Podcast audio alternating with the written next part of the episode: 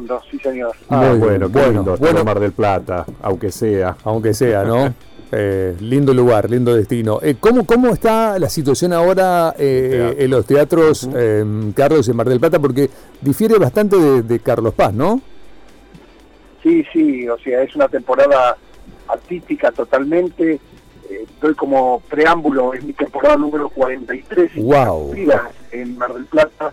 Y, y podríamos decir que esta temporada no lo tenemos que computar en las estadísticas. No, claro. Una capital del espectáculo como, como lo es Mar del Plata, ¿no? O sea, yo creo que acá hubo marchas y contramarchas lógicas, por otro lado, porque estamos en pandemia y, y salió tarde la- la autorización para trabajar teatros en la provincia de Buenos Aires y salió el 13 de noviembre el decreto nacional permitiendo la- las funciones teatrales y musicales en salas eh, tradicionales de espectáculos. Y en ese sentido Córdoba y Villa Carlos Paz en, en particular eh, se subió el protocolo nacional porque el protocolo nacional habla de hasta el 50% del aforo. O sea para ser claro es hasta autorizar el 50% de las butacas ocupadas en las salas. claro. mientras que la ciudad de Buenos Aires y la provincia de Buenos Aires sus jurisdicciones sanitarias fueron por el 30%. Ups. Mucho más Es- pequeño. Eso Claro. hizo que, por una cuestión eh, netamente eh, de sustentabilidad económica, las compañías que podían o querían trabajar en verano eligieron claramente Villa Carlos Paz, Claro. lo digo siendo yo más platense por adopción, ¿no? Mm, Claro, sí, sí, Eh, claro. y eso hizo que, digamos, mover las compañías, toda la doble imposición de costos que tiene salir de la ciudad de origen, eh, y terminó dando como resultado los teatros de Mar del Plata, al menos los teatros, digamos, tradicionales, los grandes, prácticamente todos cerrados. Qué pena. ¿Qué, qué, qué- qué cosa fea? No, ¿Y por qué no hubo como una suerte de coordinación? Porque digo, a ver, Buenos Aires tiene teatros súper grandes y si hubiese bancado tener una ocupación del 50 al menos o del 70, y Mar del Plata también tiene teatros grandes, eh, ¿por qué no se siguió esa política? ¿Qué, qué pasó ahí, no, Carlos? No es el 50, el 50 es lo que está permitido, No, pero no. no se puso en práctica. Claro, Ah. claro, claro. ¿Por qué no se...? autorizó el 30. Bueno, porque es lo que consideró la, considera la jefe de salud. Ah, ahí claro. O sea, nosotros, por ejemplo, yo participé en reuniones presenciales con el ministro Quiró de Ciudad de Buenos Aires, Sí, donde puntualmente estuvimos incluso en los teatros hablando de este tema. Y, y no es que la idea no sea, eh, digamos, estirar los aforos hasta lo que permite el decreto nacional. Pero concretamente, las dos jurisdicciones que son muy importantes para la comunidad teatral, la de provincia de Buenos Aires y la de Ciudad de Buenos Aires, están con el 30. Y hay espectáculos, tampoco están todos los teatros abiertos en la Ciudad de Buenos Aires, por Ujú. no problema. Eh, pero digamos que hay espectáculos más acotados y al ser el lugar de origen, sí. pueden bancarse. Lo que no se puede claro. Sí, sí, tienen otros costos. Así es, así es. Sí, O sí, sea, tal cual. eh, es más, creo creo que Santa Fe, y Sí. digo esto por Rosario, está con el 50%. Sí, creo. acá estamos con el 50% de aforo. Sí, estamos bueno, con el ya. 50, sí. o sea, eh, de alguna manera, de alguna manera es el primer, eh, digamos, aliciente que surge, insisto, del decreto nacional del 13 de, de noviembre. O sea, no hace falta pedir permiso a cada jurisdicción. Digamos, cada jurisdicción no tiene que pedir permiso para tener el 50. Claro. No, está Está, ya está autorizado por el decreto pensado. nacional. Así es. Lo que se ve también de bueno eh, en esta situación es que como que no hay una competencia entre las obras de decir yo voy primero, vos vas segundo. Hay como una, una, una hermandad este año, Sí, ¿no, una Carlos? importante. Y por supuesto, primero primero porque sería casi eh, casi antipático estar Sí. hablando de eso Claro. cuando cuando estamos ante una situación sanitaria real, concreta, de preocupación, que afecta a, a todos los ciudadanos del mundo y afecta a- también, obviamente, a nuestro gremio.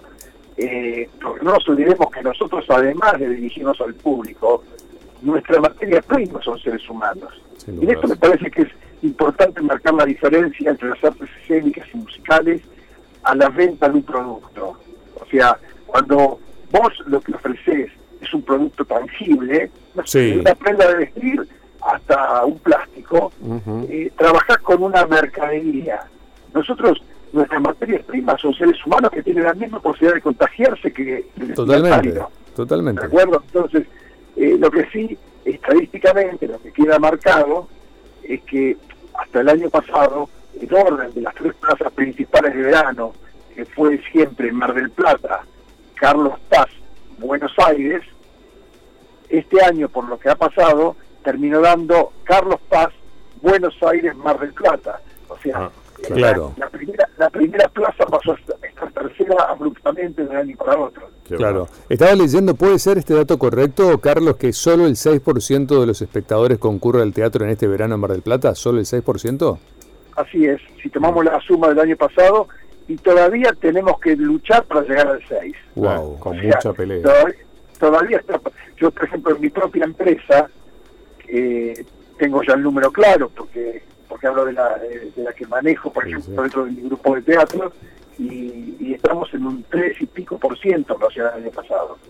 Wow, wow, wow. O Increíble. sea, o sea, no, no, no, no resiste la estadística. No, no, no, para no nada, resiste no nada, resiste. no, no resiste nada. no, Por no. eso, por eso lo llamamos, eh, durante el año pasado dijimos, bueno, se llama la temporada solidaria, eh, se llama la eh, mover la rueda, funciones testimoniales, abrir tiene un valor simbólico, porque de hecho los teatros públicos están prácticamente cerrados. Y, sí. y, y- y, por ejemplo, aquí en Mar del Plata es circuito independiente, que es fuerte también, como es el Rosario, sobre 18 salas que tiene, apenas abrieron 6.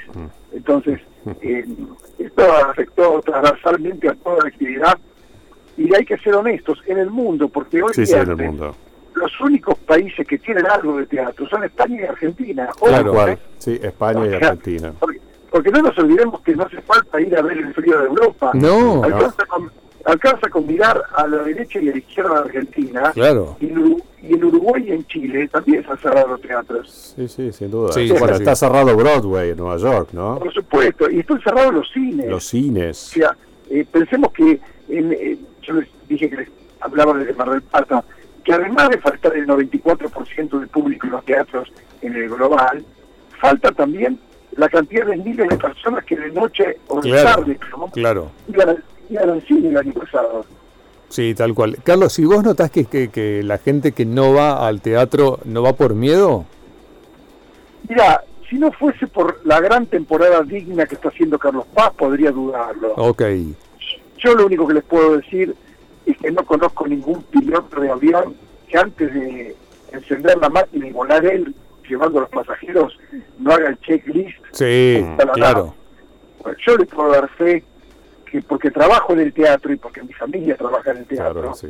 durante ocho meses preparamos un protocolo Mm. donde a casi tres meses de haber arrancado las funciones estamos mostrando que no hay ningún caso, ni en artistas, ni en trabajadores, ni en público que esté relacionado el COVID a la sala de A teatro. las salas, exactamente. pocas actividades pueden ser mejor controladas que esta. Ujú. Eh, y, y si quieren hago el listado del protocolo porque lo sé de memoria, pero más que lo que se ve, que eso es fácil chequearlo, les puedo contar que para abrir hoy un teatro hay que hacer una declaración jurada donde los equipos de aire acondicionado, por ejemplo en Ciudad de Buenos Aires, tuvieron que cambiar los Los filtros. Claro. a, a unos filtros específicos que se llaman F7 Ujú. y abrir los equipos de aire para que cada persona respiremos 40 metros cúbicos de aire exterior por hora cuando estamos en la sala.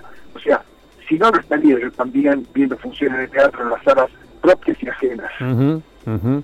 Carlos, digamos, digamos, vos uno, vos sos uno de los más importantes productores y tenés una espalda, obviamente, pero hay otros productores más pequeños.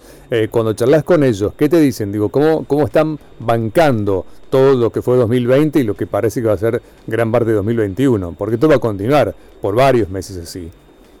Esto es exactamente igual a cualquier tipo de comercio donde uno pasa por una calle y ve cómo se cerró. Sí, Y nosotros señor. en lugar de cerrar comercio cerramos escenarios. claro.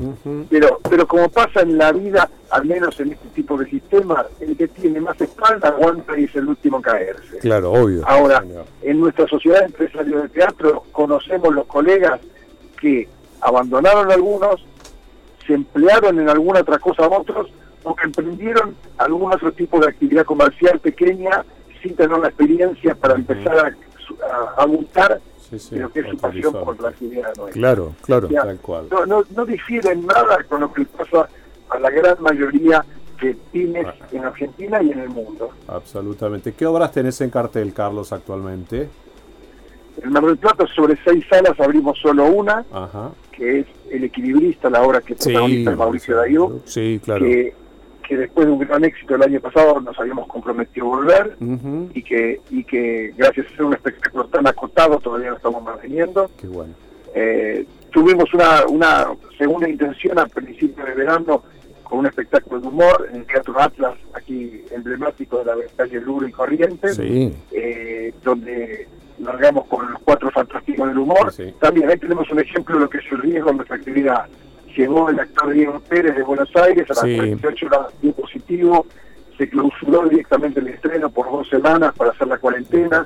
Cuando se pudo debutar, no lo acompañó el público, Mm. se fueron a Villa Carlos Paz, debutaron este martes y el jueves ayer tuvieron que levantar la temporada porque dio positivo de COVID. Oh, Alacrán, uno de los, de los Ah, protagonistas, y también Daniel Arellano, que es el productor. O Ah. sea, no es solamente, no es solamente eh, cómo va la taquilla este verano, es quién se contagia o no Claro, dentro claro. de este tipo de Sí, trabajo. tal cual. claro. Si, si bien no es lo tuyo, digamos, eh, eh, esto que te voy a preguntar no es, digamos, exactamente tu área, ¿no? Pero hace poquito estuve en Estados Unidos, los teatros están cerrados claramente, pero los cines sí están abiertos. Eh, en la Argentina no, en la Argentina los cines no están abiertos y el riesgo de contagio sería menor, digo, incluso porque no hay actores en escena, digo, no pasa nada. Eh, ¿Por qué no abren los cines en Argentina? ¿Tenés una idea? Digo, no es lo tuyo exacto, pero te consulto. Hablo con la gente, hablo con la gente del cine. Hay, ahí hay tres problemas. El problema uno es que es real que los cines que están abiertos el mundo fundamentalmente lo hacen con películas ya estrenadas Claro, eh, y no eh, y no como nos pasa a nosotros que dependemos mucho en Argentina de los estrenos. Digo nosotros como público, Sí, porque sí, tal cual. El segundo tema importantísimo es que la mayoría de cines en Argentina están dentro de complejos o shoppings. sí, es Bueno, cierto. si, si abriesen tendría que empezar a pagar alquileres que así no lo tiene que pagar. Ah, ok, bien, Ujú. Y bien. el tercero y el tercero fundamental es que el protocolo, por ejemplo, en teatro obliga a usar barbijo todo el tiempo. Sí. Entonces, como el verdadero negocio del cine Es la venta del comida. cambio bar, Mm. si no pueden si no pueden sacarse el barbijo y no pueden comer en la sala, Claro. no es negocio.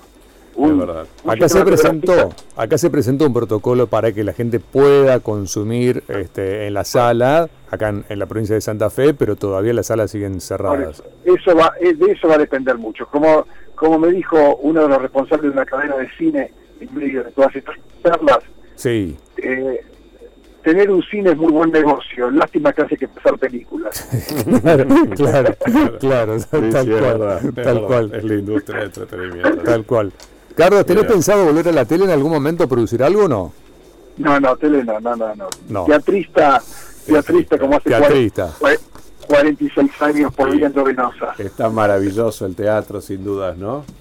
Está Y maravilloso. por lo menos a, lo- a los que tenemos la pasión por, por hacerlo y consumirlo. Por las Sí, obvio, obvio, claro obvio, obvio, obvio, obvio. Bueno, Son ojalá que... únicos, ¿eh?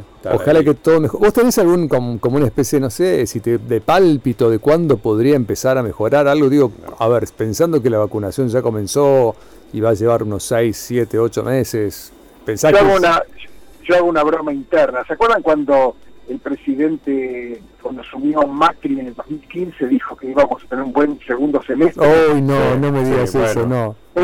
Entonces yo, yo siempre digo,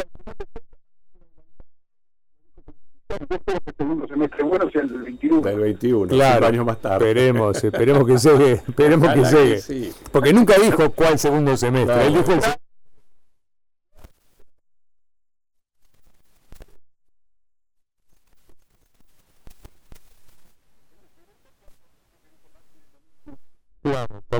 Bueno, Carlos, bueno,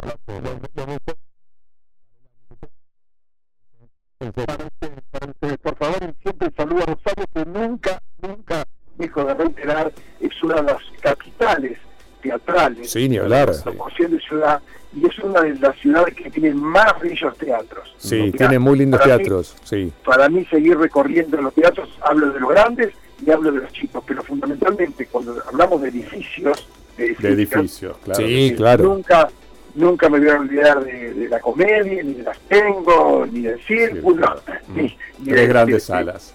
y, y de, y de lo que tiene que ver con el acervo cultural que Rosario llegó a ser eh, dicho en Buenos Aires, estoy hablando de años 70, ¿eh? Ajá. Sí, sí, La claro. Se decía la Broadway de Argentina. Y de hecho, las compañías, nunca me voy a olvidar, el Madrigal hacía una obra que se llamaba Coqueluche, Ajá. y hacía, la hacía de viernes a domingo, todas las semanas en el Teatro Olimpo. Ustedes no saben a esta altura lo que era el Teatro Olimpo. Sí, lo recuerdo. Yo trabajé ahí. Bueno, todas las semanas. Utilero, cuando era muy chico. Ah, mira. Mira, las, las compañías se repetían, o sea, no era como ahora que pasan un día o dos días de máximo, o sea, se hacían temporadas en Rosario. Claro. Se hacía se temporadas. temporadas. La- la- así que es una- uno de los puntales junto con Buenos Aires, con las temporadas de verano, con Córdoba, con Mendoza, Seguro, pero sí, sí. fundamentalmente Rosario es, es incluso plataforma de despegue de muchos espectáculos nacionales, Sí. eh, como el como el por ejemplo, que Eh, siempre que tuvo una cábala, aquí. estrena en Rosario antes de hacer antes de hacer Ciudad de Buenos Aires. Sí. Nada, Como, te- como testeo. siempre- Así es, recuerdo, pero un testeo, un testeo de cariño, no un testeo. No. No, no, tal cual, tal cual, obvio, obvio. eh, porque hay, hay, hay mucho teatrero en Rosario, hay, hay mucho. Es más, yo estuve en la inauguración acompañando, porque después se cerró, allí en la peatonal, eh, creo que peatonal Córdoba, porque son dos, Sí. eh, Sí. en la sala de Radio Nacional. Ah, claro, Radio Nacional sí está por Peatonal Córdoba, tal cual. Eh, y en Radio Nacional en- hay una sala. Hay una eh, sala muy linda. Que, se, que, se, que en un momento un, productor de, Rosario, Julio Velando y Daniel Ramírez, eh, perdón, Daniel no, Ramírez, resolvieron convertir en teatro para hacer funciones habituales, ¿no?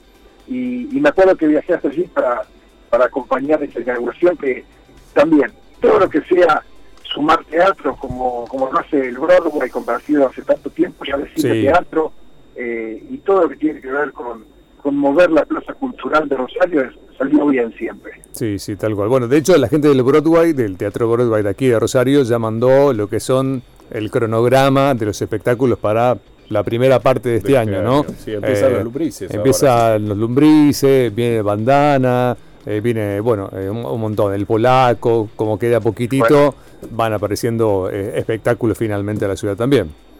Ulises siempre se está moviendo. ¿eh? Ulises Eh, es es un, muy inquieto. un inquieto total, Ulises, tiene las total. hormigas, pero bueno. En el traste. No digamos dónde, pero las tiene. Ahí Las lo tiene, las tiene, las tiene.